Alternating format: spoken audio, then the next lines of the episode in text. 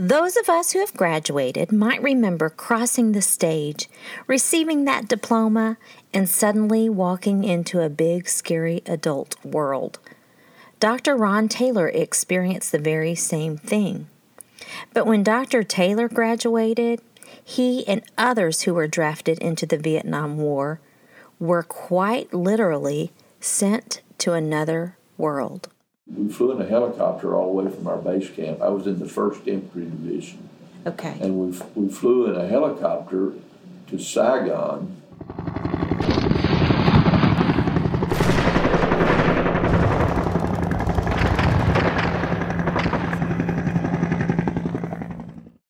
The Vietnam War was perhaps the most traumatic war the United States had ever experienced. The U.S. televised it as part of a worldwide struggle between communism and democracy. But there was an element of chaos in this jungle war. It's estimated that one out of three Vietnam veterans came home with PTSD. But Dr. Taylor had a bride waiting for him at home. After exchanging love letters with a beautiful church secretary in his home state of Texas, he married her a week before leaving for Vietnam. Because my classification was combat instrument, And Vietnam had gotten 1967. Vietnam had gotten horribly bad. And, and I was just really fearful. And, and in my mind, I wasn't coming home mm. from, from that. Today on Kava, we learn the secret that got Dr. Taylor through that war.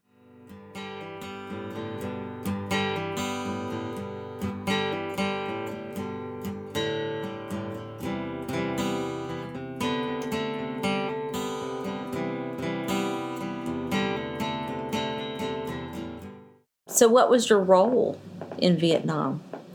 Well, I started out as an infantryman.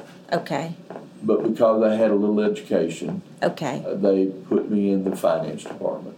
Oh, okay. And so I was removed from the battlefield.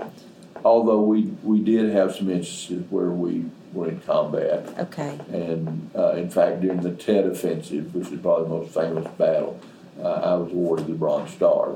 Oh wow! For, for something over there. Okay. So we did see some combat, but on a day-to-day basis, I was in the finance office, okay. paying the troops. Okay. And so, what is a Bronze Star? What does that mean? Well, you have classifications of, of awards that are that are for, I guess you would say, bravery under fire. Okay. Or action under fire. And so, Bronze Star is kind of the lowest level of that. Okay. And I think anybody in my group could have won it because we all did the same thing, but they gave it to me. Okay. I don't really know why. Uh, the next level is Silver Star, which okay. you got to do something really outstanding, okay. and then the Medal of Honor. Okay. But mine was a Bronze Star, and I'm okay. I'm proud of that. I went, yes. I, I have that on my license tag. oh, that's awesome.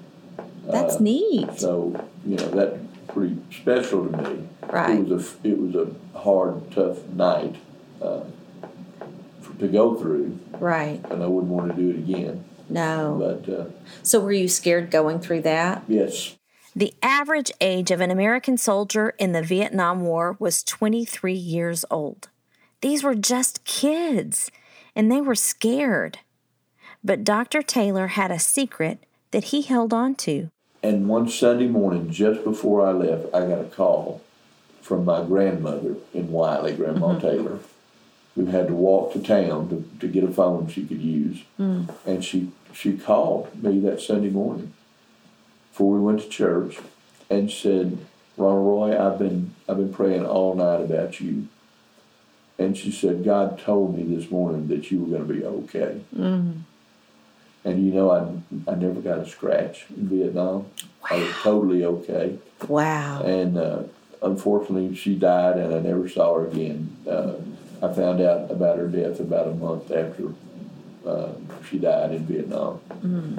Uh, so that was a sad time, but I've never forgotten that mm. phone call because I became unafraid. Mm.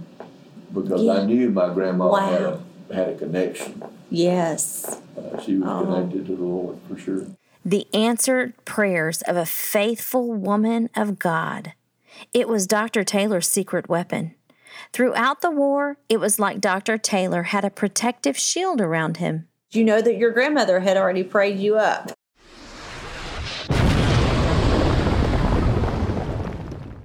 We used to get have rockets shot at us and mortars shot at us in the night, uh, usually about two or three o'clock in the morning. And we'd jump up and run to our uh, our bunker, which was right outside the ho- hooch, is what we call what we lived in. And I would uh, I would we would run to that to that uh, bunker Uh-huh. until the shelling was over, till the rockets and the mortars stopped. And I remember the first night that we had rockets, we'd had mortars, but rockets is a whole different deal. They're far more explosive. And I was laying in my bunk, and my eyes popped open, and it was quiet. Then all of a sudden, I, I don't know if I heard something or what, but I said, There are rockets coming for us.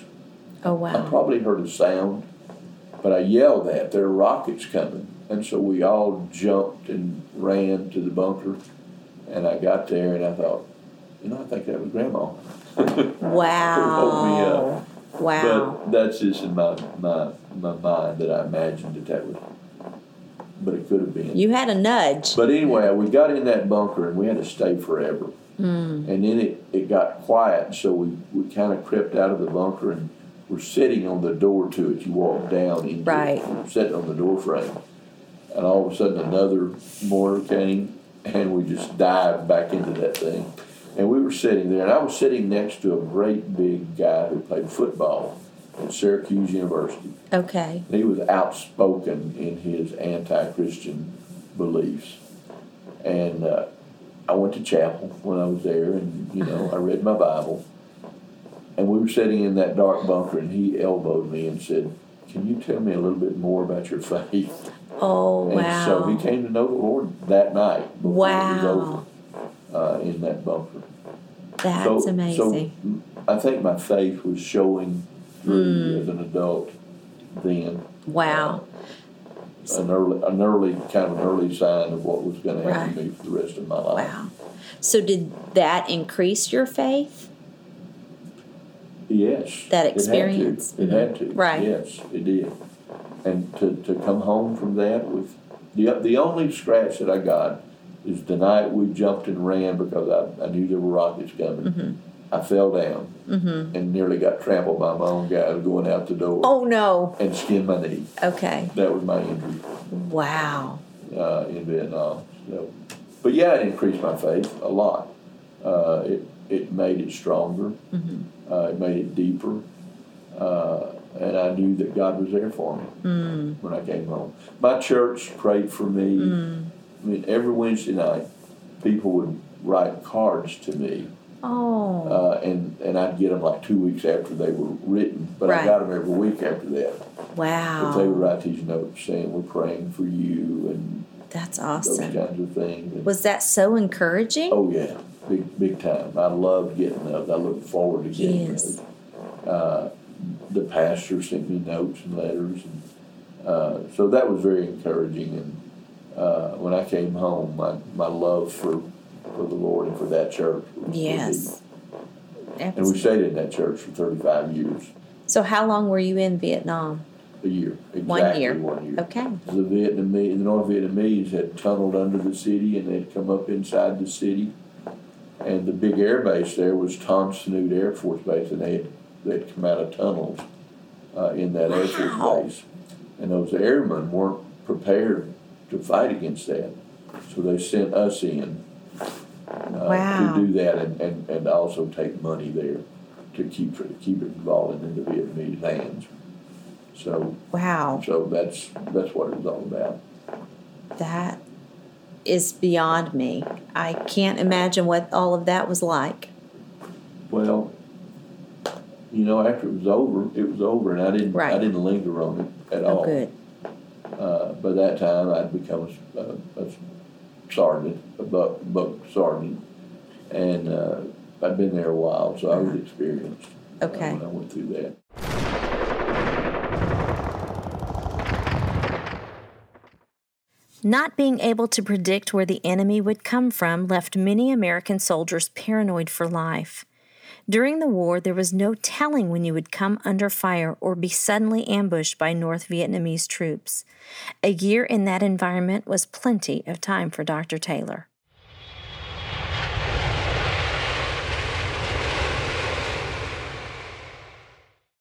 Uh, I came I came home uh, and flew into Oakland uh, Oakland Air Base Air Okay. Terminal, which is an Air Force base, Okay. and uh, they took us in. They they fed us steak and mashed potatoes uh, and ice cream.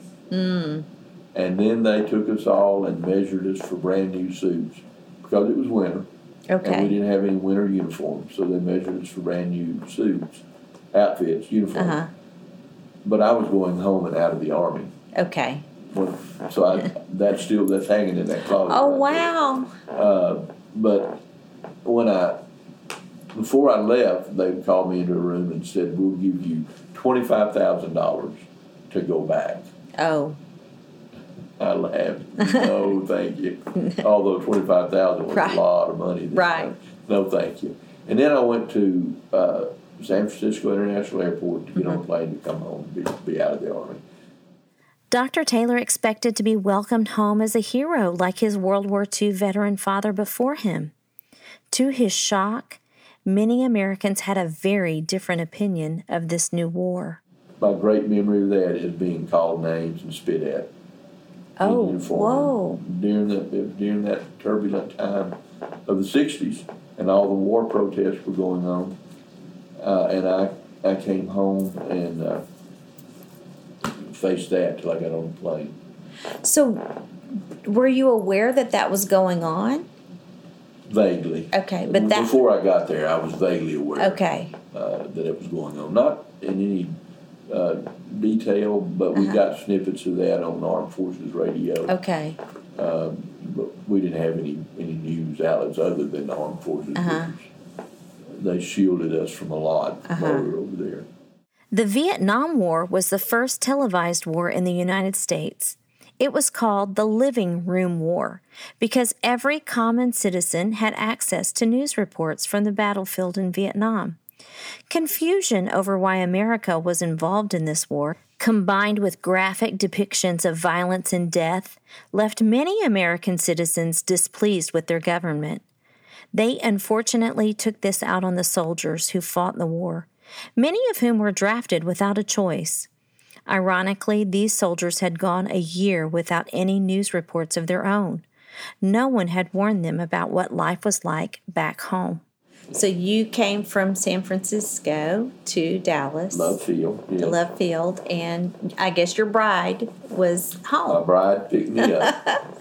My bride and her brother took me to the airport when I was going, and it was sleeting Oh wow! on October the 30th or something like that. It was oh, sleeting. Oh my goodness! And they drove me to the airport, and then she picked me up on November the 1st when I got, got home. Wow, that was like Yeah. to to the Yeah. date a Yeah, it year. was. It really That's was. Wow. Um, and they, she had not long before I got home. She lived with her mother and dad that Uh-huh. year, but not long before I came home, she uh, got a, an apartment okay, uh, in South Garland, okay. and we moved into that apartment, and uh, I got my first home cooked cooked meal in a Oh. year. It Oh. very very special. That's sweet. I bet that was a sweet reunion, right? It was a sweet reunion. it was. Um, so, what did you do after uh, Vietnam? I came back and immediately immersed myself in school. Okay, and uh, East Texas State. okay, Uh, worked full time for the whole time I went to school. I mean, I never went worked part time. I worked full time. wow. Sometimes that meant working Saturday and Sunday and all the holidays. But but I I had uh, you know we were married and had to pay rent and those kind of things. And but I went to school uh, and uh, stayed at East Texas State until I got my bachelor's. Okay, and then started teaching school immediately, okay, and then went went back to East Texas State while I was teaching, while I was working, and got my master's degree, Okay. And it's at East Texas State after that, and I was already a principal then. I got my, my doctor's degree. Okay. So that was right after, uh, uh, start, it started right, Right. after I came home, didn't end for a long time. Right. I know that uh, you had two little girls, Two right? little girls. Uh, you know, Liz and I sometimes wish we'd have uh, had, had another one and had a little boy. Uh huh. But in some respects, I'm glad we didn't have a little boy because I think I would have been a, uh, a coach for him when he, what do they call it? Uh, any, anyway, I would have been Right. uh, pushed him. I would have pushed him too much. Right. I think in sports. Right. And so with little girls who both played sports, Okay. I didn't do that. You know, I was just a fan with them. Oh, that's sweet. And, uh, but my my girls, you know, praise the Lord, were always good. Mm-hmm. They never once got into trouble in school. They got in trouble at home some. right. Right. Mm-hmm. They never got in trouble at school. Uh, Sarah was, I guess her teachers would say she was the perfect student. I can see that. She she was used to tutor in her classes sometimes Oh wow. because she was ahead of where a lot of them were. Wow. But she was just a hard worker and she was smart. Amy was smart, but she wasn't a hard worker. she had too much fun playing. Yes. Uh, she she made it through all right. but She, Right. had, she probably had more fun than Sarah did. yes. But I, I remember one time we were at open house when, when Amy was in the second grade, and Uh-huh. I was a principal at fair at a neighboring school. Okay. And we walked in, and uh, we asked the teacher. I said, "Okay, I don't hear from you about Amy, and I know Amy. How is she really doing?" Well, that's funny. And she's, they said, well, she talks too much. She's out of chair too much, uh, and, just talks all the time. And I said, why didn't you call me and tell me? I would I would help you with that. Uh-huh. And they said, well, we thought we thought you wouldn't want to hear that being a principal. Oh said, wow. No, ma'am, I want to hear that every time, every single time. Oh how funny. So Amy, Amy has a lot of talents, and she's a absolutely marvelous Bible teacher today. Mm-hmm. Uh, but in school, she had lots of fun. But she never got in trouble. I mean, she got in trouble in the classroom Right, for right. talking, Right. but she never got in. And people ask me, and I think they asked Liz, you know, what did you do to make your kids turn out the way they did? Mm-hmm. And I have to say, I don't know. Wow. I don't really know, other than we were faithful. Mm. You know, we, we were faithful in growing them up uh, in the church. But beyond that, when we came home with them, we were also faithful. Because a lot of times, you know, the, the Bible says, train up a child in the way he will go. Uh huh. But you got to live that, not just take them to Sunday school, but you got to live that at home. Mm-hmm. You know, you can't you can't be two faced about it, which is a lot of times the case. Right. But I, I think that probably would be my answer to what Right. did you do. Right. Uh, but to be honest, I, my first answer is the right one. I don't really know. Uh, you got good kids and and you did things right. I think they had a great mother. Dr. Taylor took his grandmother's prayer to heart even after returning home and didn't take his life for granted. After surviving such trauma and hardship, he put his mind to work and continued his education so that he could use his heart to comfort others. When I was in school, Okay. junior high school, uh, I always had a passion for history. Okay. Even starting in like the fourth grade, as soon as I could read well, I'd go to the library and check out biographies. Okay. I read every bi- biography that I could get my hands on. I think I wrote, I read every single one uh, that the Garland Public Library had. Wow. And that passion for history was always, it's there today. And, I, and I read a lot. Uh, and I read mostly biographies or history. Uh, but when I was in the eighth grade, my teacher was Mrs. Wolf. And, you know, you hear of spelling bee, Right. but she had history bees. Oh, neat. She was playing into my wheelhouse. Yes. And so every, about every Friday, maybe every other Friday, we would have a, a, history bee. Girls would line up on one side, and the boys would line up on the other. We'd compete against each other, Uh-huh. and she would ask history questions. Well, unlike any other subject in school, I could answer nearly any questions. oh, that's asked. awesome. Uh, and so the boys would win every, every week uh, because I probably had read a biography about whoever she was talking about. Uh, and so one day, uh, after that had gone on for a long time, she said to me, uh, I think you're going to make a great history teacher. Oh, wow. And from that encouraged me so much. I never have forgotten that. And that really contributed to my being a teacher because I always want, from that point on, Wow. I want to be a school teacher. I want to teach history. Wow. Now, unfortunately for me, I didn't teach history very long because I Right. got into principalships and so forth.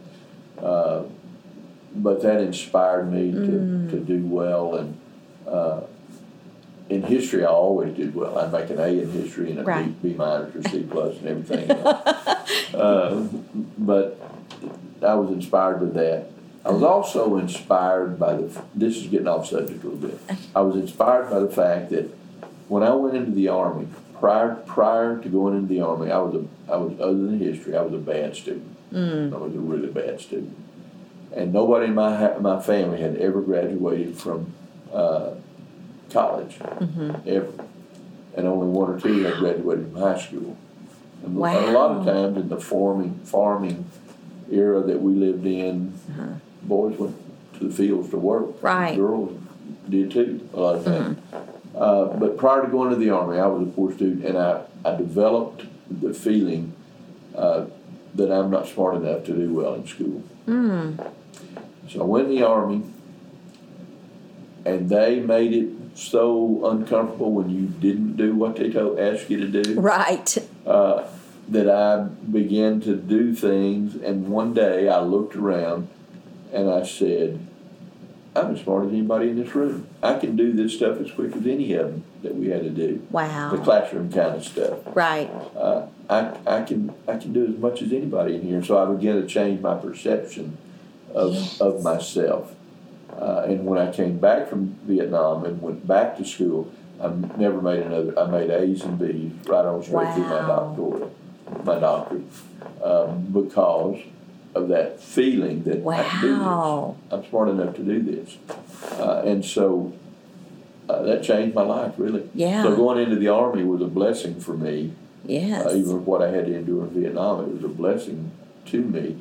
Isn't it amazing? Like when you were a little boy, would you have imagined that you would have a doctorate? Never, never.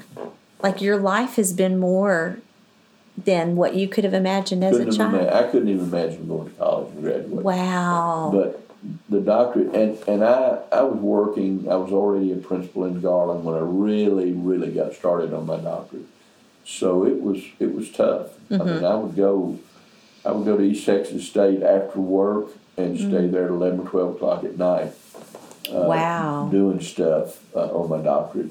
Fortunately, I had a couple of other Garland principals who were doing the same thing. Mm-hmm. Uh, one of them, those two, now has a building in Garland named after him, Oh wow. and the other one has a building building in Katy, named Oh, school okay. buildings Okay. named after him.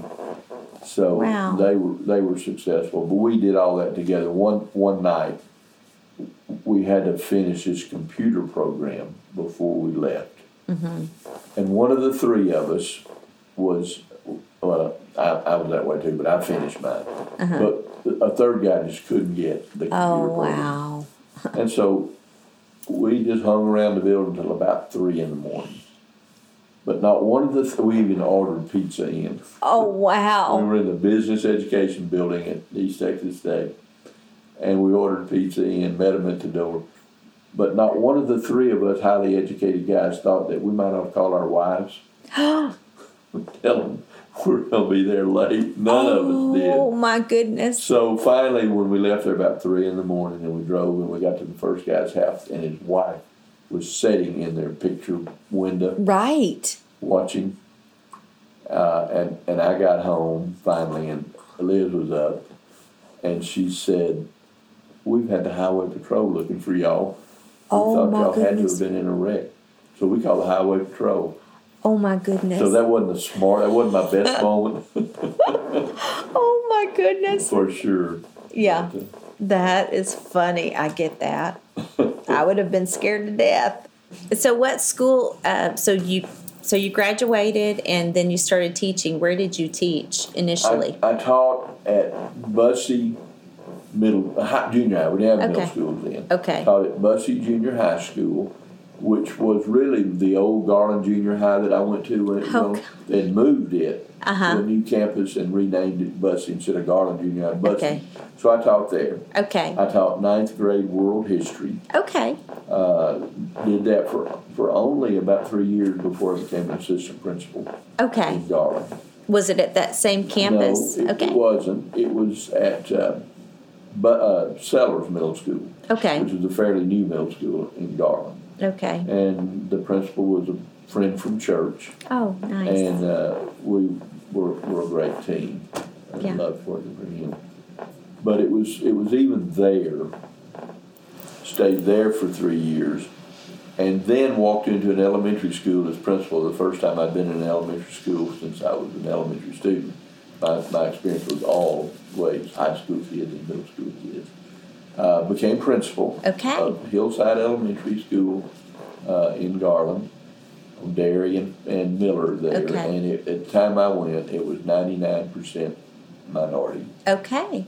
And I absolutely loved it. Mm-hmm. Loved that school. Those those kids were so appreciative of whatever we did for them. And Mm-hmm. the first day I went to the day I left, I told them they were the best school in Garland. Oh. And and they they the kids were just were great. Mm. And the parents, you know, sometimes you, you have problems when you're not of the same race as all the kids in your school. But the parents were so supportive of me. That's uh, awesome. That it was just probably probably I'd have to say that was my my most fun or happiest Mm-hmm. uh, three years in education. Wow. So then I uh, I left there and became principal at Toler Elementary School in Okay. South Garland, which was one of one of Garland's newer schools at the time. Stayed there only two years, one year, two years, uh, and left there to go to First Baptist Academy in downtown Dallas, Oh, okay. and spent four years there, Okay. and then came back to Garland before I spent the rest of my rest of my career. Uh, I was principal, and we came back as principal at Spring Creek Elementary School. Okay. Uh, and after three, four, four years there, I became director, director of elementary schools for Garland. Oh, okay. And my last 16 years we're doing that. Okay. Uh, where basically I supervised principals and Okay. oversaw what, what they did. Uh, one of my great, great honors in life really was my last year as a principal. My very last year, uh, I was named the GISD, Garland ISD Principal of the Year. Oh, wow. And so That's that- awesome. That, that meant a ton to me. Yeah. I, uh, I think, you know, we had a lot of success. Schools did well. Mm-hmm. I think, though, it's probably because teachers and administration, when I first became a principal, knew about my faith. Mm-hmm. And they knew it was important to me. They knew that I was almost bi- bivocational at my church. Uh, and so I attracted teachers Mm. who were also uh, lived the faith. Mm. And so I had great, wonderful Christian teachers in a public school setting. Right. And it was, it was just wonderful. And I guess the thing that I think made me most successful, other than my faith, was the fact that certainly I loved kids, but I loved teachers. Mm-hmm. I mean, I had a passion for teachers. Uh, and I, I thought that if I take care of them and lead them properly, Yes. that I had to be successful, and, and we were. Absolutely. And I, and I did that all the way and continue to do that at Heritage. right. Uh, but when I, when I began to supervise principals, I did the same thing with principals. Right. But I always kept missing teachers, missed being Mm. around teachers and knowing them and, Mm-hmm. and their families. Uh, it was very important to me. They're good people. Good, good people. And you know, we, we all of us lived our faith, but in school, we had to be very careful what we said. Right. And they were. I never had an incident where a parent came and said, Well, they just did this or that. Right. And we're Wow. Catholic or we're whatever. Right. Uh, and and never because they were careful. Mm-hmm. But it was legal for them, and Richard, I'm sure knows all about Mm-hmm. this. It was re- it was legal for them if a student asked them a question about their faith, they Right. could answer it. Right. and that led to a lot of great discussions mm. with, with kids about their mm-hmm. faith. That's sweet. So that and my faith, I think, were overriding mm-hmm. things in, in all of my career in education. And in, and in fact, when I when I got to Central, even before when I was still a principal, but really after I became uh, a director at Central Administration, every time the school district had some kind of formal meeting where they had an agenda, like convocations when all the teachers came Right. back at the beginning of school, uh, I would be the person they asked to pray. Uh, and pretty soon they quit asking me and just started putting my name on the program. Oh, And I came to expect that, right. but that wasn't a problem for me because I never prepared to pray. You know, when they put my name on the program, I just prayed from my heart. Mm, that's Um, sweet. But that lasted until I left the district. Wow. Whatever it was, Wow. I, I did. I'm sure some people got tired of me, but No, no, not at all. you know, I I spent my last nine years at Heritage Christian Academy. Okay. wasn't wasn't planned. When I retired from Garland, I thought I was retired, but I didn't spend one day in retirement. I didn't realize you were there nine years. That's Yeah, wow. That's there, a long time. I, retired. uh, my retirement was officially July the first. By the end of May, I was working at oh my goodness. Heritage because it was in, in a little bit of trouble, uh, and so I went to work immediately. But that being said, I I I loved my time at Heritage, but I love public schools, Mm-hmm. and I believe like you do in, in free public education, quality public Yes. education Yes. for for everybody. Yes. Yes. And so I have a great love for, Yes. for public. I have a, great love for the Garland schools, which are Mm-hmm. having some tough times right now. Mm. Uh, but that love is is there and it Mm-hmm. never left me. And when I when I left Garland and came to Heritage, people asked me, "Well, was it a shock, the change that you saw?" And I said, "Well, no, not really, Mm-hmm. because I wasn't any different in Heritage Christian Academy." Right. than I was in Garland. I Right. was the same person, I had the same beliefs, I did the same thing. Right. Uh, the only difference is at Heritage, I didn't have to Mm. be quiet at certain times, Yes. uh, yes. but I was the same person. So Mm-hmm. it wasn't a great a great transition. I had I practiced my faith wherever I was. Right. No, that's Uh, sweet. So I didn't have a transition period Right. at Heritage. and probably the things that you did, taking care of your teachers, you took care of your teachers wherever you were. Wherever it doesn't it didn't, it didn't matter. matter. it didn't matter. And I just was glad that my faith Mm-hmm. Played through enough, and they respected me enough Right. to ask me to pray. yeah. You know, that's ask, ask, they look look to me for Christian influence. I think. That's sweet. So, what changes have you seen in education? we probably don't have time to mention Okay. all of them.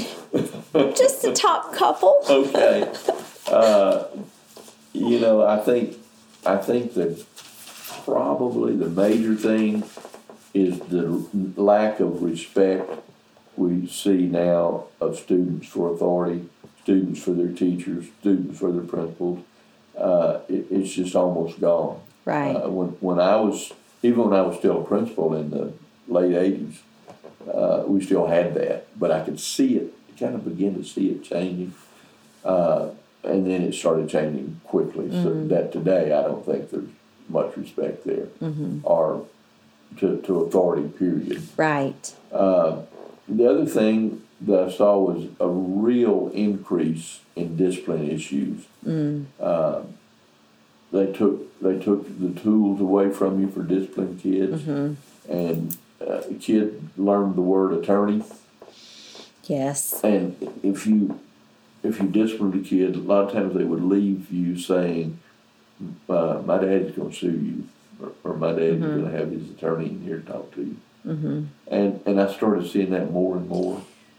Uh, I don't think it changed what I did because I didn't think what I did was Right. wrong. Right. But the discipline till today, uh, I think it's mostly out of control. I, I think education is is all about having good teachers in a classroom with the fewest amount of kids you can Right. put there, Yes. give them what they need, Right. and then let them teach. I think that's that's what education was about, and I think what is what it should be about Right. today. Now there are a lot of great new programs that have come along that help certainly, Right, but right. it still boils down to that, in Right. my in my opinion. Right. So I think I think that's still there today, Uh-huh. but those good teachers have to deal with a whole lot more discipline kind of stuff and, Mm-hmm. and parent kind of stuff than they used to.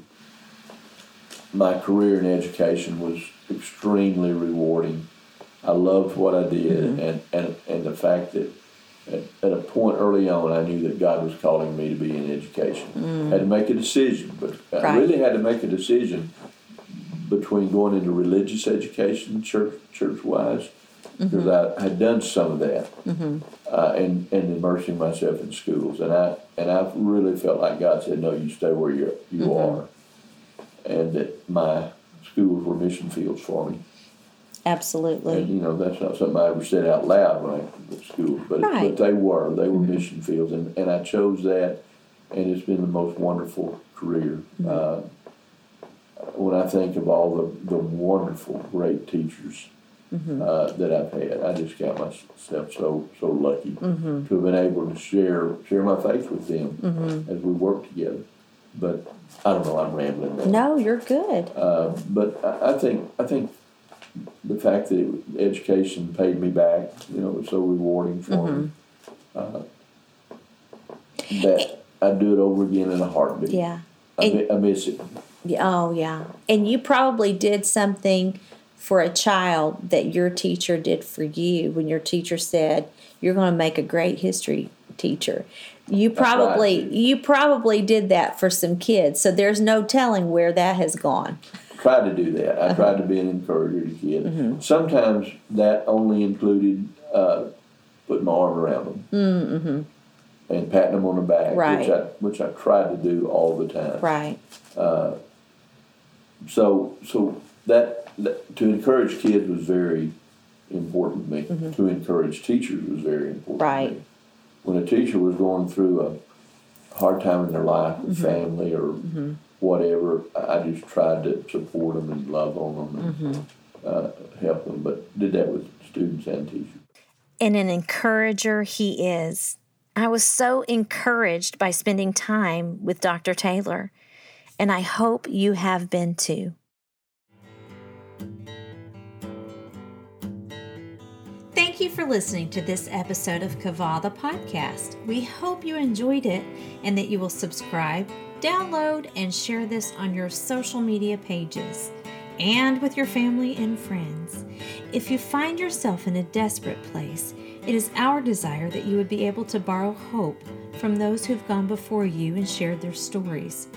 They have exemplified the meaning of kavah, learning to wait during difficult times to find an eventual positive outcome. I can't express my gratitude for my head writer, Rebecca Gray, and audio engineer, Meredith Douglas. I would not be able to do this without you. For more information, please visit kavathepodcast.com. Thank you for listening and have a wonderful day.